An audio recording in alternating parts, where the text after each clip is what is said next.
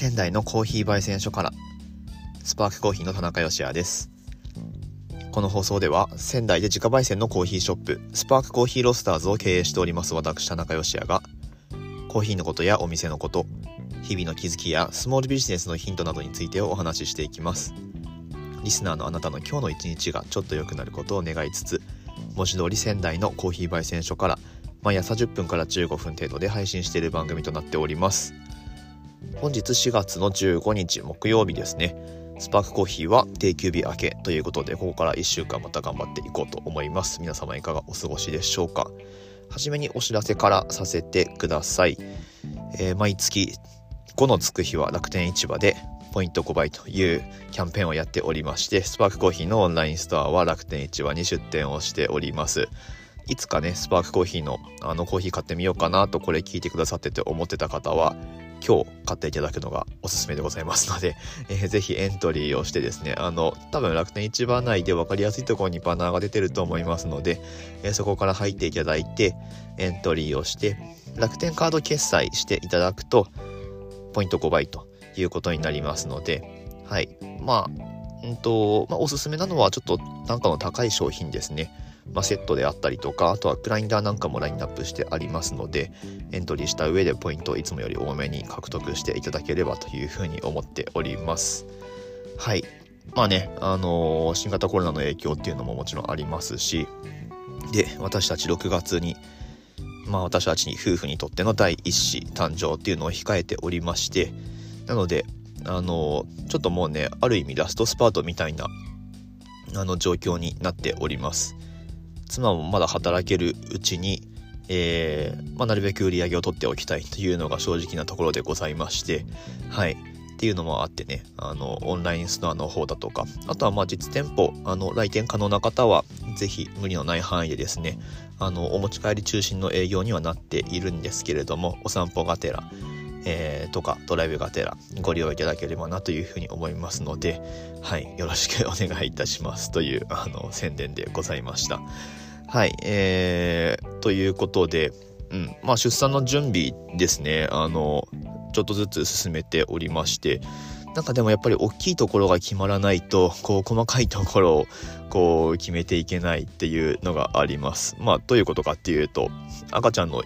家の中でこうなんだろう生活するスペース作りですね。今それをやってるんですけれども昨日ですねようやくえっとようやくというのはあの家の中でちょっと収納いろんな収納スペースがあんまり定まってなくてですね。で以前の放送でもちょっと言ったんですけれども冷蔵庫でかいのを買った都合上今まで冷蔵庫の上に置いてた電子レンジの置き場所っていうのがなくなっちゃったんですね。あのー、うん。そうなんですよ冷蔵庫。ね、子供が1人生まれてでこれから冷蔵庫なんてね買ったら向こう10年使うものですから子供が大きくなるまで対応するサイズのものってなると、まあ、僕の身長よりも高いあのでっかい冷蔵庫になるわけですよね。まあこれ皆さん当たり前だと思うんですけれども、はい、えー、電子レンジが冷蔵庫の上に置けないということで、えー、無印良品でシェルフを買ってですね、で、あの、組み立てて、これ収録してるのが、まあ実は、え、前日4月14の水曜日の夜なんですけれども、はい、えー、まあ買ってきてですね、あの、ちょっとひいひい言いながら組み立てて、まあ、どうにかこうにかこういろんなスペースを確保してですね、まあ、赤ちゃんの寝るところを作ったりとかっていうのをこれからやっていく感じですね。はい、えー、という感じでまあ本当に目の前のタスクは多いしでまあ出産前後っていうのはまあ妻がお店に立てないので、えー、その分ねあのお店の営業時間っていうのも削らざるを得ないというところでセールスは必ず落ちるだろうっていうもうこれはもう何て言うか絶対起こりうることなのでなのではいお店の経営の方とまあそっちと、えー、出産子育ての方ですね両立させるには、えー、どうすればいいかっていうのはもう日々何、うん、て言うかこう試行錯誤しながらやってるところでございます。まあそんな中ねあのー、ラジオを聴いてくださってあのリアクションとかしていただけるとあの日々やっていく中で僕はすごく励みになりますので、え引き続きフォローをしていただいてですねあの番組のなんだろう感想とかコメントとかいただけるとあの続けていくモチベーションになりますのでこれ例えばブツッと今日で放送が途切れてしまったらあれあれスパークさんどうしたんだろうみたいなあのお店は営業してるみたいだけどラジオが途切れちゃってますけどうんてんてんてんみたいな感じになると思うので はいねあの続けていくモチベーションにもなりますので是非リアクションをいただけますと幸いでございます。ということでやべえもう5分以上喋っちゃった。えっとまあ、そんなリアクションですね。あの、久々にレターをいただいておりますので、ちょっとそれ読み上げた上でご回答をしていくっていうのを今日の内容にしようと思っております。コーヒー豆の保存についてですね、えっ、と、今日これが43回目の放送で、えー、前々回41回目の放送でコーヒー豆の保存についてお話ししましたけれども、それについてのレターをいただいておりますので読み上げていきたいと思います。はい、今回より聞かせていただいております。ありがとうございます。えっと、豆の保存についてですが、豆のパックの素材やガスが抜ける穴の有無などによってそのままのパックではない方法で保存した方がいい場合もあるのでしょうか。教えていただけ教えていただけると嬉しいです。ということです。はい。ありがとうございます。ね出たあのこういう内容でいただけるっていうことは放送聞いてくださっているっていうことなのであのすごく嬉しいです。はい。ありがとうございます。で、簡潔にお答えするとすれば、うん、うんと、そうですね。まあ、例えばチャックがついてない袋とか、あとは、まあ、なんかちゃんと止まってない袋の場合だと、その買ってきた袋の上からですね、またさらにチャック付きのジップロックか何かで、えー、まあ、袋ごと入れて、で、チャックを止めておくっていうのが簡単な解決策かなというふうに思います。はい。まあ、えっと、そうなんですよね。この辺お店の考え方によって袋の、コーヒー豆の販売する袋の形態ってまちまちで、うちの場合だったら、まあ、えっと、アルミ製の袋。で、しかもちゃんとあの透明な袋ではなくて遮光性のあるもの。で、チャックがついていてっていう形で、コーヒー豆を販売してるんですけれども、まあ、例えばクラフトタイプのものだったりとか、あとはもう単純に透明なビニールの袋で、僕前いた会社だとそうだったんですけれども透明なビニールの袋で、えっと、シーラーはするんだけどそれだと熱焙煎した直後の豆って特に袋があの空気の逃げ道がないとパンパンに膨らんじゃったりするのででそれでちょっと針で穴を開けたりとかっていうことをしてる場合もあります。はい、あとはワンウェイバルブっていうやつですねこれもあの焙煎直後にガスが出すぎて袋が膨らんでしまうっていうのを避けるためにバルブがついてるものもあるんですけれどもはい。まあそういったのとかいろいろタイプがあると思います。なのでえっとそれ全部とりあえず解決しちゃう方法としてはあのうん。ジップロックにその買った袋ごと入れちゃうっていうのが一つ解決方法だったりします。はい。でお店によって考えが違うっていうのはまあうんそうなんですよね。なのでうん。まあ、僕はそこを尊重したいなというふうに思ってるんですけれども例えば本当に簡易的ななんだろう、うん、とフィルムタイプというか透明なビニールの袋だけ入っててであとくるくるってなってこうシールで止まってるみたいな袋のところってもう本当にそれは鮮度を売りにされてるところなんだと思います。ね、焙煎直後が一番美味しいからでお客さんがその豆を長期保存されるっていうことを想定していないお店っていうのがあるんですね。結構これうんとなんだろう。バッハグループとかに多いんじゃないかな。袋チャック付きの袋とかで特に入れてなくって本当にあのビニールの袋に入れたままっていう。で焙煎日はしっかり書いてあって、えー、早めに飲んでくださいみたいな感じのところがあると思うんですけれどもそれはそれであのお店の何ていうかポリシーがありますのでえっ、ー、とまあ一概にいい悪いというふうには言えないんですけれどもはい。でスパークコーヒーはどうかっていうお話をさせてもらうとえっ、ー、とそうですね販売する期限は10日に定めてはいるんですけれどもその後実はまあその風味のピークみたいなものって3週間から1ヶ月くらい焙煎後から経ったところにあるんじゃないかっていうふうに今では思ってましてなので、まあ、その間ですねあの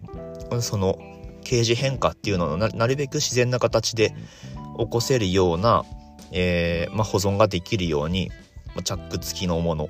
で、まあ、しっかりちょっと厚手のアルミタイプの袋。で遮光性があってっていうものに入れるようにしてます。なのでその分ちょっとねあの袋代のコストっていうのはかかってはしまうんですけれどもまあ美味しく楽しんでもらうための、えー、必要経費っていうことでそういう風に、えー、して採用しているっていう感じですね。はい。えっ、とお答えになっているでしょうか。まあとりあえずいろんなタイプの袋があるんですけれどもはい。えっ、とまあそのスパークコーヒーがおすすめするように1ヶ月後まあ、うんと、最大で2ヶ月とかをおすすめはしてるんですけれども、まあ、そのくらいまで常温で保存してでゲージ変化を楽しんでのたの、えーと、ゲージ変化を楽しみつつコーヒーを飲んでいきたいっていう場合だと買った袋をさらにジップロック付きの袋に入れて、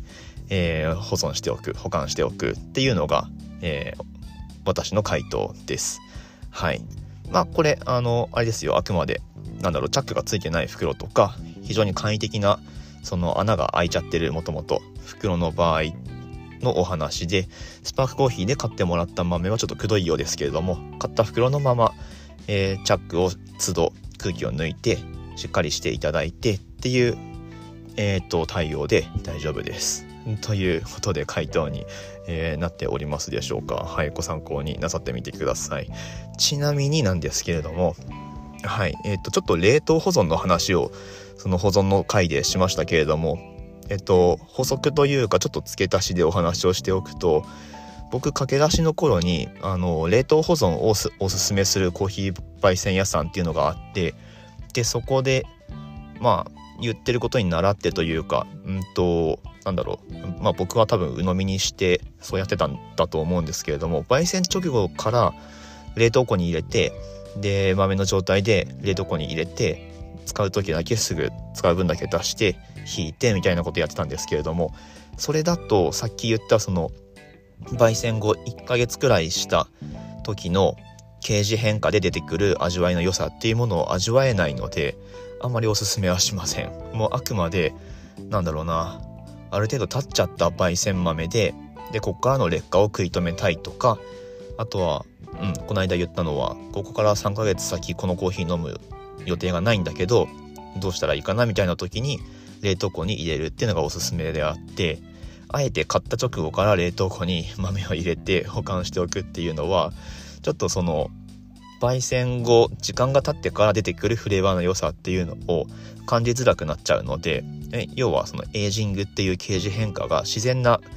あのスピードで起こらないんですね冷凍庫に入るともうそれが止まっちゃうのでなので、えー、まあそれはおすすめしませんと。まああんまりそういうことやる人もいないと思うんですけれども、はい。まあまずは常温で、えっ、ー、と、なるべく温度変化の少ないところで、なので昔からよく言われているのは、そのキッチンの戸棚の中とか、えっ、ー、と、うん、直射日光の入らないところで、なるべく涼しいところっていうふうに言われているので、えー、まあそういうふうにしてもらうのがいいのかなと思います。はいまあ、さらにちなみにで言うとただとはいえここまで言っといてなんだよって感じなんですけれどもあの自分にとって一番楽しいやり方を選んでいただくのがいいと思います。で、うんと、せっかくそのなんだろう保存瓶みたいなものをもしあのお持ちなんであれば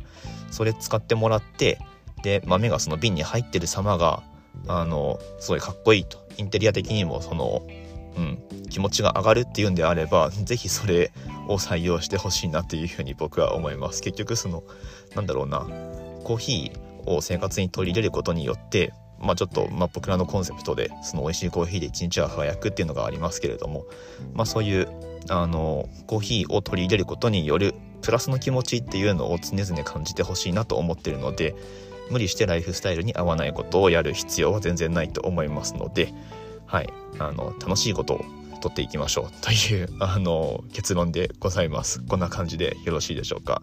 はい。まあ、えっと、こういった感じでですね、コーヒーに関する質問や、えっと、まあ、ビジネスに関することでも全然大丈夫です。はい。まあ、お店やっていく上で、なんかこういうこと、え、どういうとこ気をつければいいですかとか、これってどうなんですかみたいなことがあれば、ぜひぜひ、あの、匿名でね、質問できますんで、レターいただければ、え、こんな感じですごく丁寧にお答えをしますので、え、どしどし送っていただければなというふうに思います。はい、今日の放送が良かったという方は、えっ、と、いいねボタンやコメント、番組のフォローなどよろしくお願いいたします。楽天市場の方は本日15日ポイント5倍となっておりますので、そちらの方もぜひアクセスしてみてください。番組の詳細欄の方にリンク貼っておきますのでよろしくお願いいたします。ということで明日の放送でまたお会いしましょう。美味しいコーヒーで一日が輝く。Good Coffee Sparks Your Day。スパークコーヒーの田中芳也でした。